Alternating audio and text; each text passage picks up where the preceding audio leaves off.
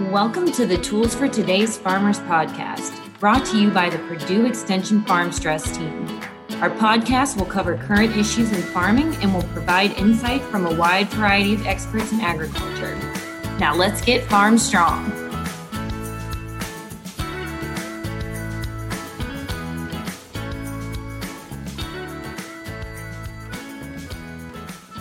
Hello, and thank you for tuning in. I'm your host, Rachel Dilhoff. And I'm your co host, Abby Heidenreich. Today, we are happy to have John Feutz here with us. John is a mixed animal veterinarian and owner of the Princeton Veterinary Hospital in Princeton, Indiana, with his wife. He is also the owner and operator of Feutz Cattle Farm, which is a small beef cow calf and hay operation with his wife and his parents. John is also the Gibson County Farm Bureau president and has a lot of family members involved in Farm Bureau as well. So, welcome, John. We are so excited to have you um, with us on the podcast. I know we've been talking back and forth about having you on for a little bit here. So, can you tell us just a little bit about your journey, where you are today, how you got there, um, just a little bit about yourself? Yeah, um, I don't know. uh, I grew up uh, the son of a mixed animal veterinarian. Actually, um, my dad's was a veterinarian. He's been a veterinarian for over 50 years here where where I work today at the Princeton Veterinary Hospital, and um, was active in 4-H as a kid. And actually, Dad and I started our cattle farm, cattle operation out of the last few years of show heifers that I had when I was showing in 4-H, and then. Uh, Dad did most of the work when I was away at college, but we did continue to grow our cattle operation over the years and then have expanded it since then. Um, I spent four years at Purdue in undergrad um, in animal science and then got out and worked for a year um, a little bit with Farbest Foods and then a little bit as the animal waste specialist, which is my favorite title I've ever had as a job. But I was an animal waste specialist for the Daviess County Soil and Water Conservation District um, before I decided that I really should be back in vet school and went back for four more years um, to become a veterinarian. And then after that, I got out and uh, went to work here and have continued to uh, grow our vet practice uh, along with my dad, um, who has since sort of retired, although I still have him work a little bit. And then my wife is is my partner as well. And we're growing vet practice and trying to grow our cattle operation. Uh, shortly after I got out of vet school, we started taking care of our own hay and everything. So we're pretty, pretty self-sufficient cat, uh, beef cow calf operation. Not big, but but it uh, gives us something to do to stay involved in agriculture, um, which is a true passion of mine. Wow! To hearing you talk about all of that, it, it's just something that sticks out in my head is how do you keep it all straight? There, there has to be some stress around that, but I, I guess I'm more curious is how do you keep all of what you do in line in a manageable way? Some days I don't.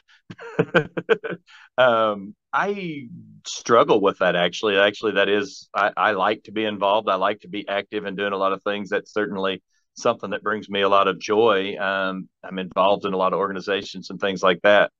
But I will say that that that is also my my struggle is keeping organized, knowing where I need to be when. Now, the good thing is, is uh, in the vet hospital, I got somebody here telling me where to go all the time, which is which is what I need. Um, and then in the, uh, you know, I I work pretty hard with trying to update the calendar in my phone to know where I need to go, and that and that sometimes doesn't work out. And of course, as you know, anytime in when you're dealing with animals or farming, scheduling can be a joke because the world doesn't always cooperate.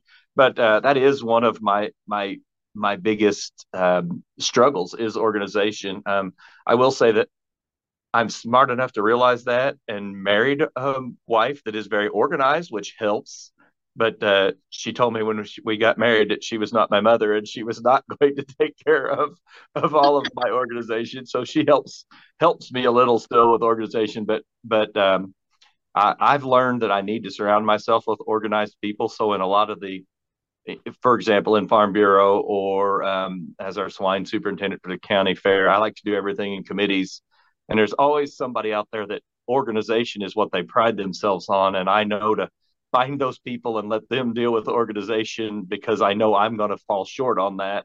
Um, so anytime I can find somebody that can that can help, I think that's that's what helps me out is is somebody else that's that's able that's that's their strong point. I'm a big believer in, you know, personality types and things that people have strengths and weaknesses and I know that my weakness is organization for sure and but because I know that I try to find people that that's their their strong point and and and they help in those situations uh, as much as possible. Of course, I have to I have to have responsibility for myself at some times, so so I try my best, but I do struggle with that.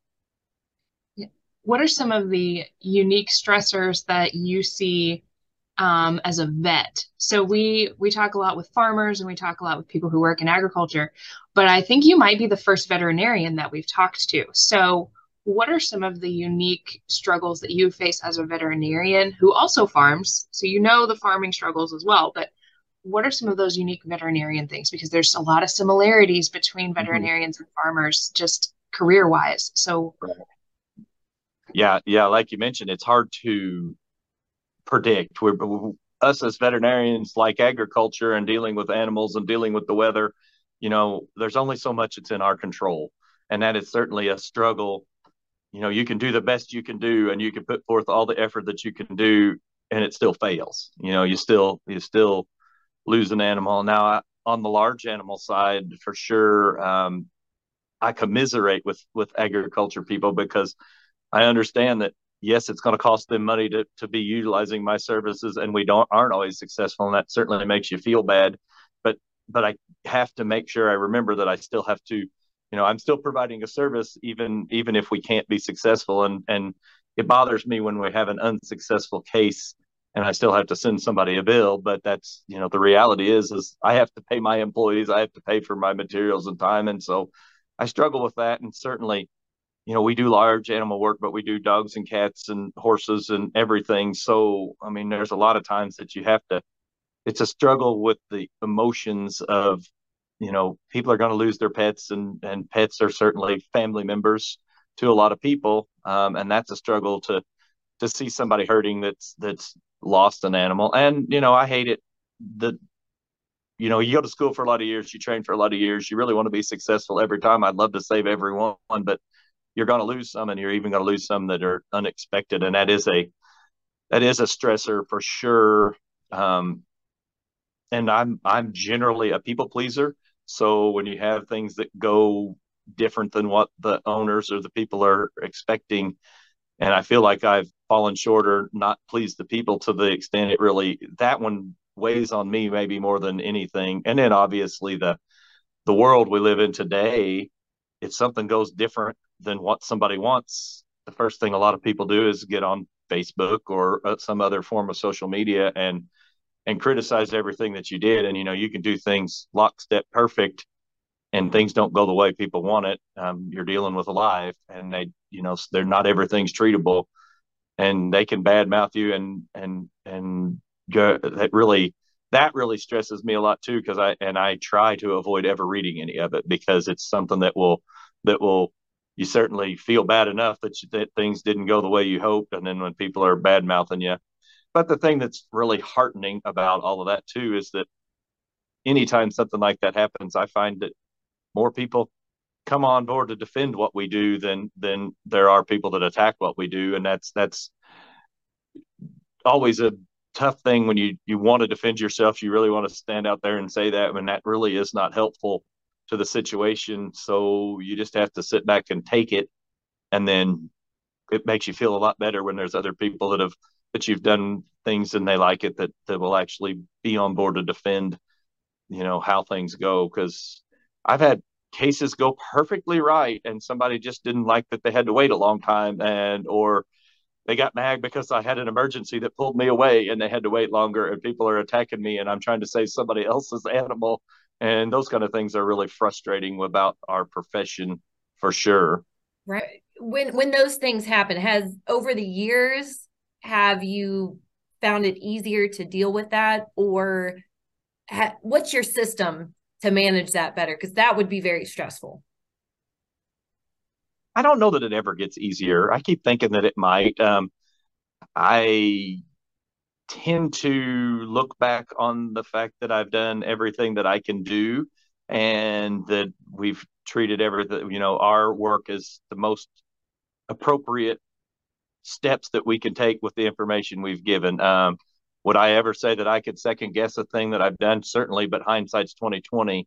Um, you just have to do the best you can. I don't know that I ever it ever gets easy to take an attack from social media. You just have to learn to to not you know not let it get you down and and always always understand the thing that makes me feel the best is when when somebody else comes on and defends what we do you know that makes you feel like you've you've helped somebody and they they've really taken a thing. And i find myself you know obviously being a veterinarian i have a lot of social media friends that are veterinarians. I find myself defending other practices when they're getting attacked because i feel like that you know you can come out as a veterinarian and say say well you know the worst thing i always like to case in point anytime you go on a marketplace or something on facebook and somebody asks the question what's the best veterinarian to go to if you read the comments, it's every veterinary clinic in the area will get recommended and every veterinary clinic in the area will get bashed.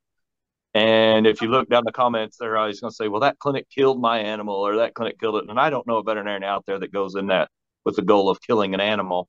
Right. And I oftentimes will reach out and state that about other clinics and whatever that they, that was not their intention to do to do that. And but you know we don't always. It's not a perfect world, and we don't always get the perfect outcome. But I will say that that I still struggle a lot with that with that side of things is that you do the best you can do and people still badmouth you and you just have to you just have to learn to get past it. I would say past experience of being able to get past it makes it easier knowing that this too will pass is uh, is always is always a good a good way to approach it but it certainly never gets easy to deal with those kind of things yeah.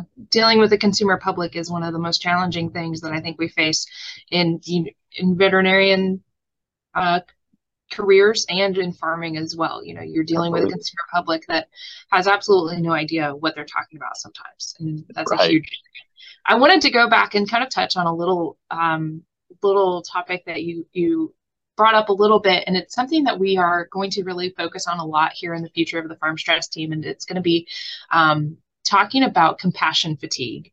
Compassion fatigue, um, for if you have never heard that term before, for anybody that's listening, it's where you care about other animals, other people, plants on your farm. You're taking care of all the other things so much that it becomes exhausting that you care for other things to the extent and level that you do.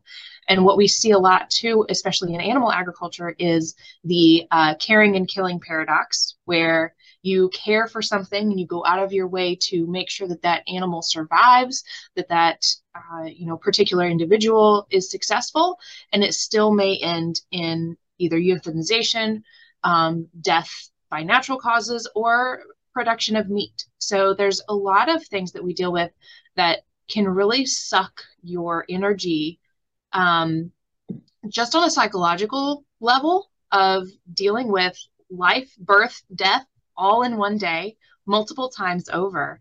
And you know it's something that as a veterinarian you see an exact extreme amount of birth life and death on a daily basis. And you're experiencing those those empathetic feelings that your heart goes out to the people but also to the animal that you're trying so hard to care for.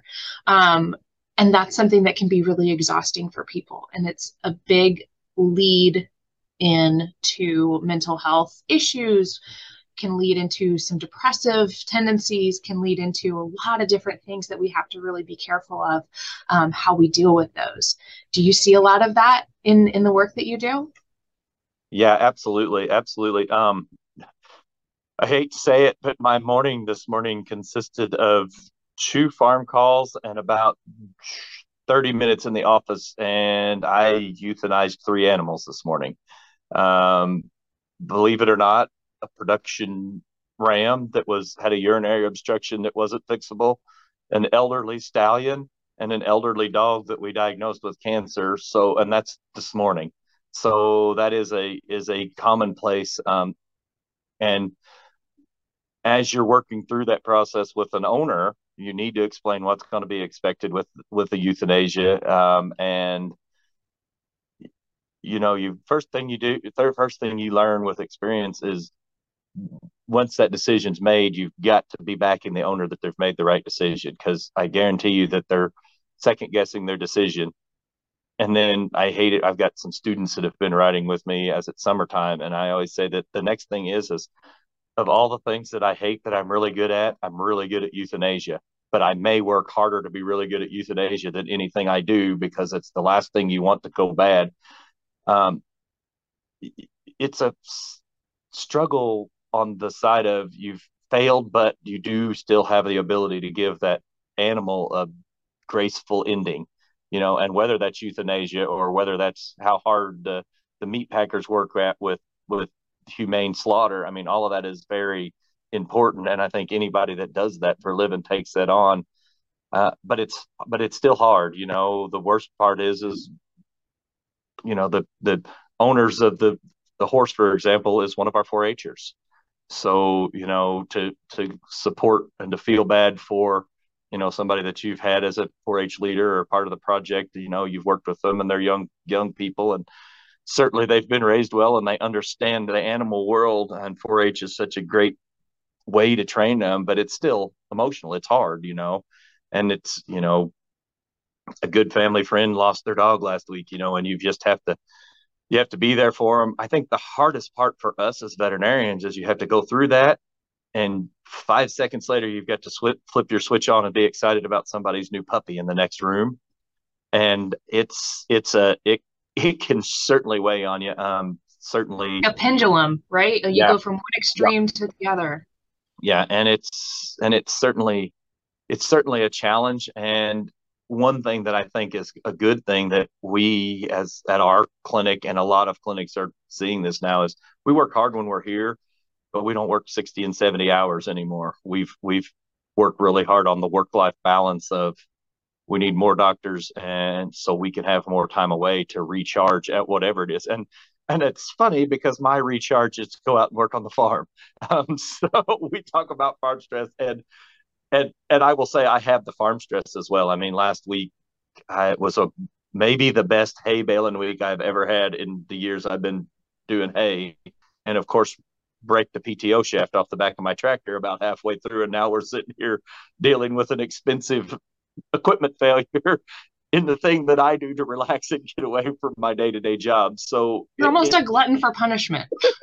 I think I am. I think I am. I think um, I really do. Um, but you know the the good thing that comes out of that and the thing that I take strength off of is I have a lot of friends that are farmers and when you can talk to them and as soon as I say what broke down first off two things I can always find somebody that will come and help me so if I'm broken down and it's got to be done somebody else will bring a piece of equipment or somebody will help me you know fix the equipment and and do that and I think relying on those other on your neighbors and your friends that that know what you're going through and understand the situation.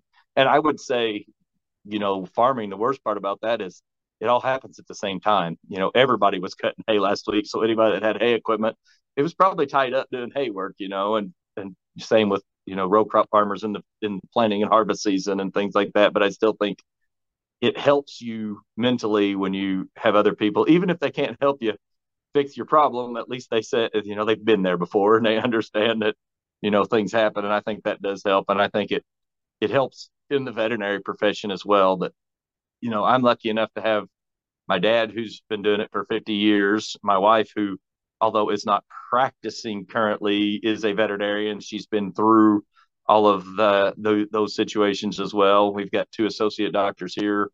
Um, and it gives you an opportunity to, to just bounce off of things. And I think we all take care of each other. I mean, if you if you realize that one of the doctors is there and she's she's had to go through however many emotional situations in a day, well, you step in and you take the next case that you know is going to be emotionally charged. So you're not adding that to them if it's a, if it at all possible. And I think that really helps that that communication amongst each other just to take some of that stress and just talking about it makes it makes a big improvement. And it and it is especially in the veterinary world, it is something that you have to learn to to I don't want to say separate yourself. I don't think you ever want to get cold about what you're doing or get to where it doesn't bother you, but but you have to learn to to say that even in the loss of an animal, you've done everything that you can do or that you've done an excellent job with the with the use the euthanasia process and that you've you've done all you can do to make the animal suffer the least and um, have the the best outcome, even if the best outcome is ultimately to pass away. But we need to do our best for it. And I think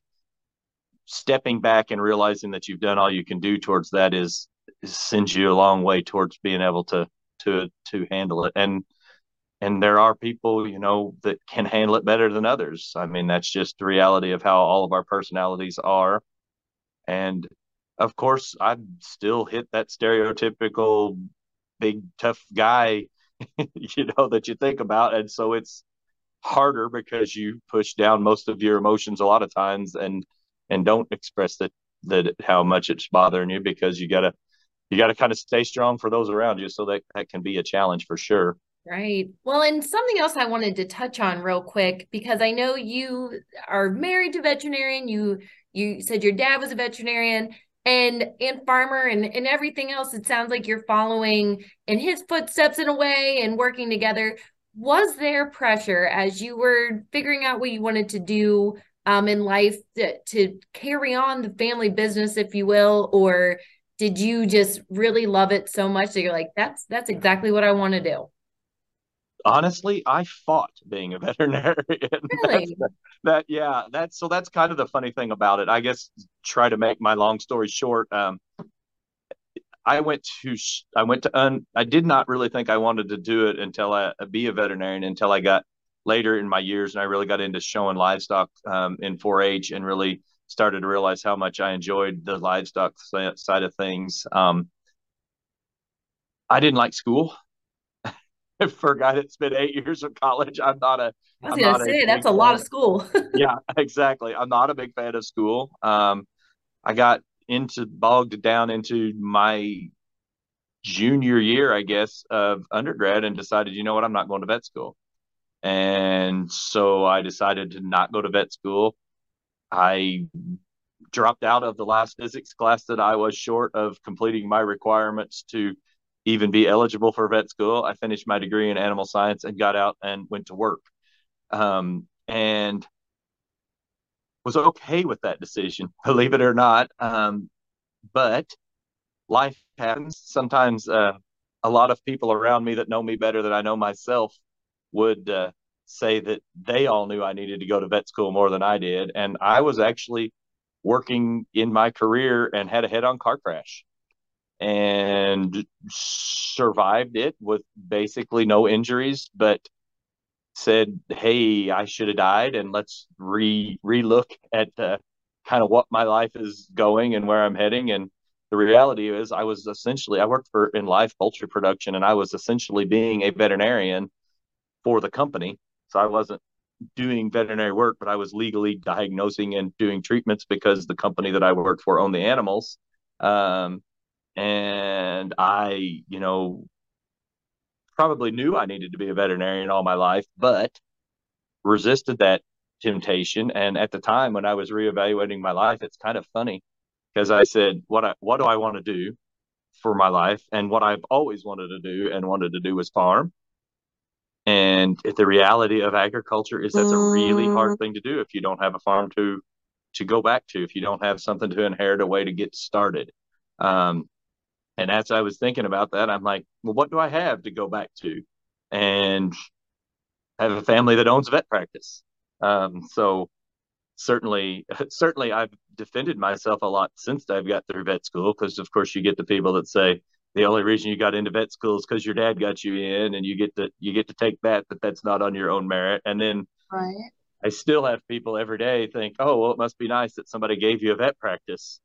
Um, but my dad had a partner, and when I got out of school, I just like anybody that wouldn't have been related, bought my dad's partner out and bought into the practice. And then when dad retired, my wife and I bought his half of the practice out too. So there was not certainly there was a lot of help by having that formation of the practice that was here and the family business, and certainly you know it wasn't a it wasn't a struggle to get hired. Although if you know anything about the veterinary world right now, it's not a struggle to get hired either. If you want to work, you can get a job. But uh, but certainly it was certainly that was kind of the thought process that sent me back into veterinary medicine. So I probably always knew I wanted to be a veterinarian. I did not know or think that I could was smart enough to get through the the um, education that's that's required for it. Um, I was always the dumb younger brother. My older sister's a veterinarian as well, and uh, and had already been through all of that, and I just didn't think that was what I wanted to do. Uh, but I will say that you know, divine intervention. God, God's got a plan, and that's what it took.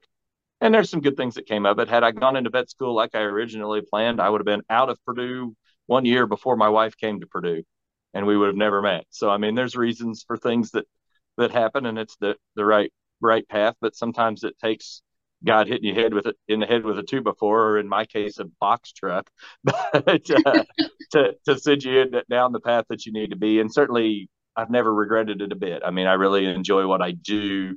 I mean, even with the stress and the bad days, certainly overall, it's it's it's what I'm meant to do, and it's a lot, and it allows me to farm, and it allows me to be active in my community and to to do those kind of things as well because of a successful business and a successful career. So, yeah, and, and it allows me to give back. I should say that too, because it's one of the one of my favorite things about growing our business and being more successful is, you know, I can now sponsor 4-H more. I can now sponsor our county fair more. I, you know, I send do I, I, love to be I hate to say that I love to be able to give away money. I mean I like sponsor. I mean obviously you've got to be responsible. My wife tells me to stop when I've donated too much, but but certainly that's one of those benefits and it makes us makes me feel better that we could do something for the community too. So yeah, definitely.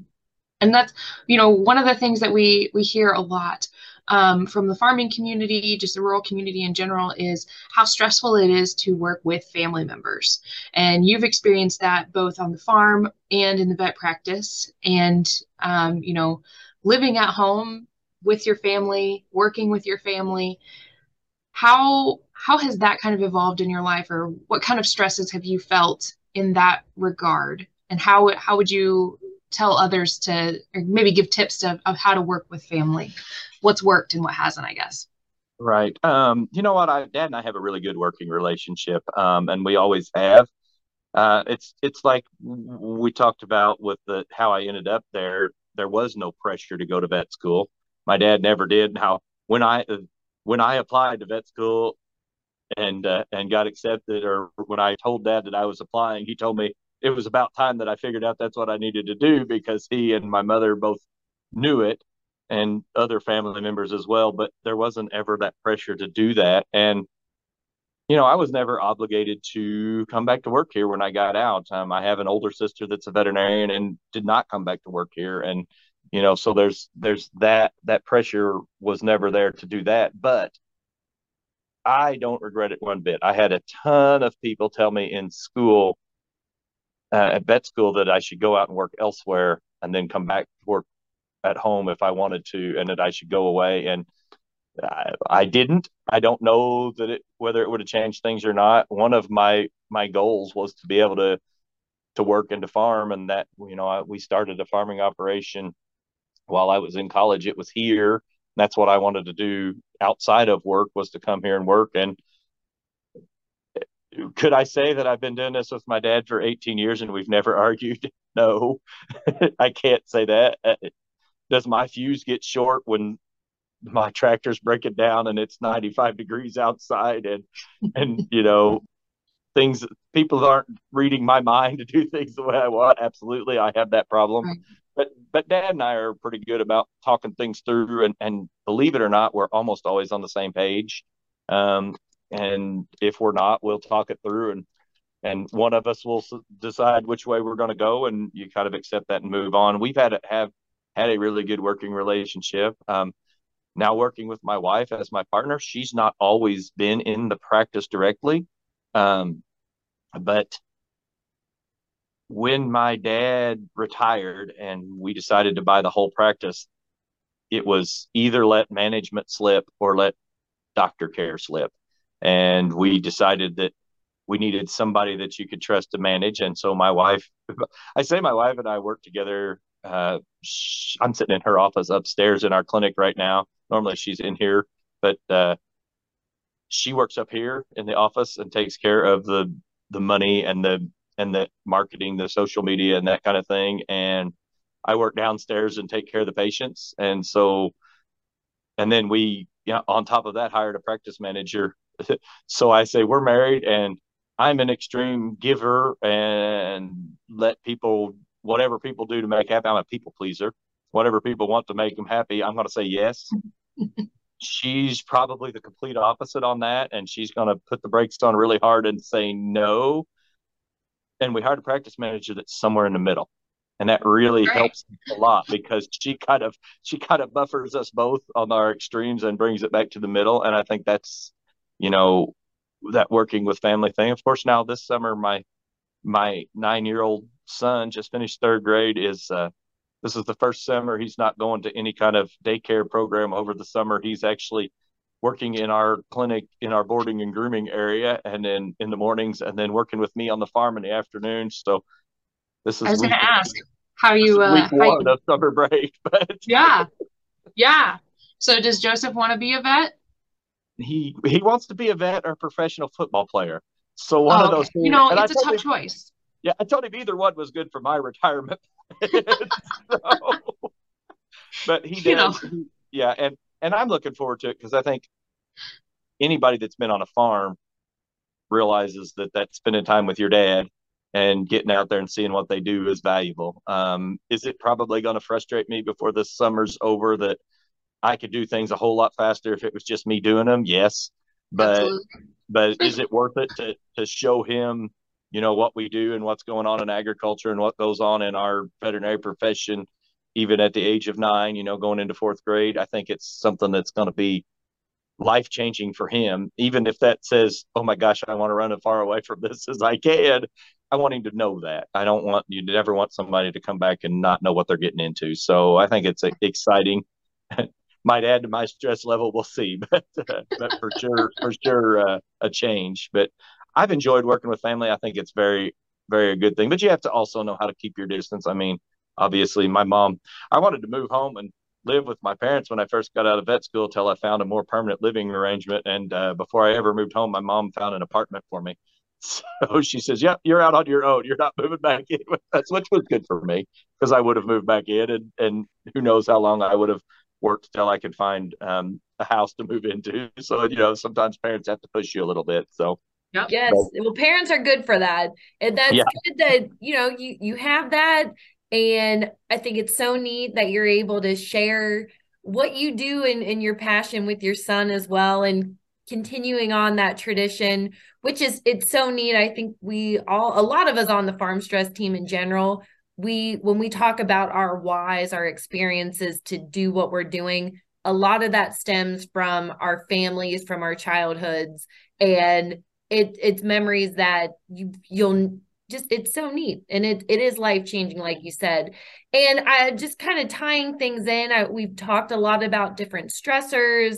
Obviously in your line of work there's a lot of stress that comes with it. I i wouldn't i mean hearing you talk about some of those comments that come through that that has to weigh heavy and the things that you do in your day that's got to weigh heavy on you. But again we we want to talk about some things that we're really hopeful for and for you and what you see in your line of work what are you hopeful for in the future?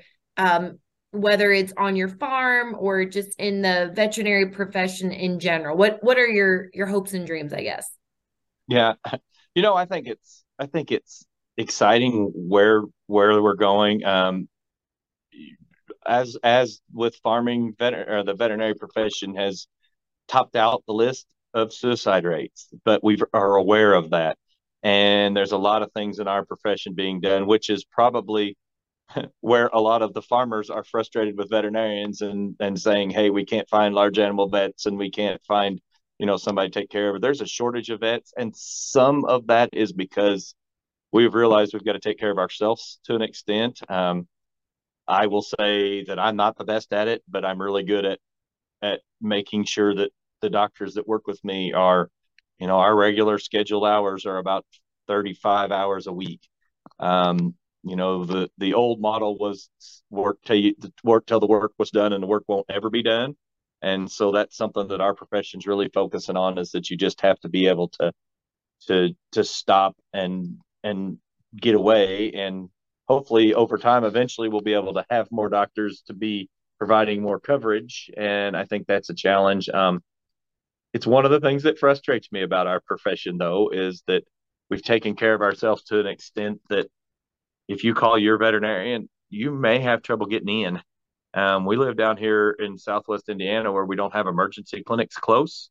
And so if you don't have an appointment you know your veterinarians and and we set ourselves up that way to have our front staff protect us but your veterinarians are oftentimes not going to be able to see if you don't have an appointment now i'm not smart enough to do that. I'm a complete walk-in clinic. If you get here during the sign-in hours we're going to take care of you. That's our model. But it's but it's one of those things that it's a so it's a blessing and a curse because we've started to realize that we need to take care of ourselves but there's not enough of us to take care of ourselves. And sometimes that's a struggle to say it's a struggle for me to say no i can't come take care of your dog because i need to go to my son's basketball game or that but sometimes you have to do that you know and that's the the the people in general are not going to understand that as well but to keep us sane and going i think it's something that we sometimes have to do is mm, tomorrow i'm going to be in indianapolis at the farm bureau office developing policy for indiana farm bureau so you know it's I'm not going to be here working in the clinic tomorrow, and that's one of those things that is going to leave things short staffed and and harder to do. But I think that as a whole, we're paying attention to more that more, and I think that agriculture as a whole is paying attention to that more as well. I mean, you know, 50 years ago, every farmer had livestock and row crops and this and that, so there was never a time to to slow down. And and now I think with I think you've got more specialized farming going on which certainly doesn't make it less busy necessarily, but oftentimes in any area, it, it produces slow times. You know, if if you were a grain and livestock and row crop farm, well, there's no slow times. You know, you've got the animals to take care of. You got the, the harvest. You got, you know, I always laugh uh, with Farm Bureau. It frustrates me sometimes that they say, "Well, we can't do anything during planting and harvest." But it's okay to do stuff all summer. And I'm like, but some of us bale hay, which actually happens in between planting and harvest.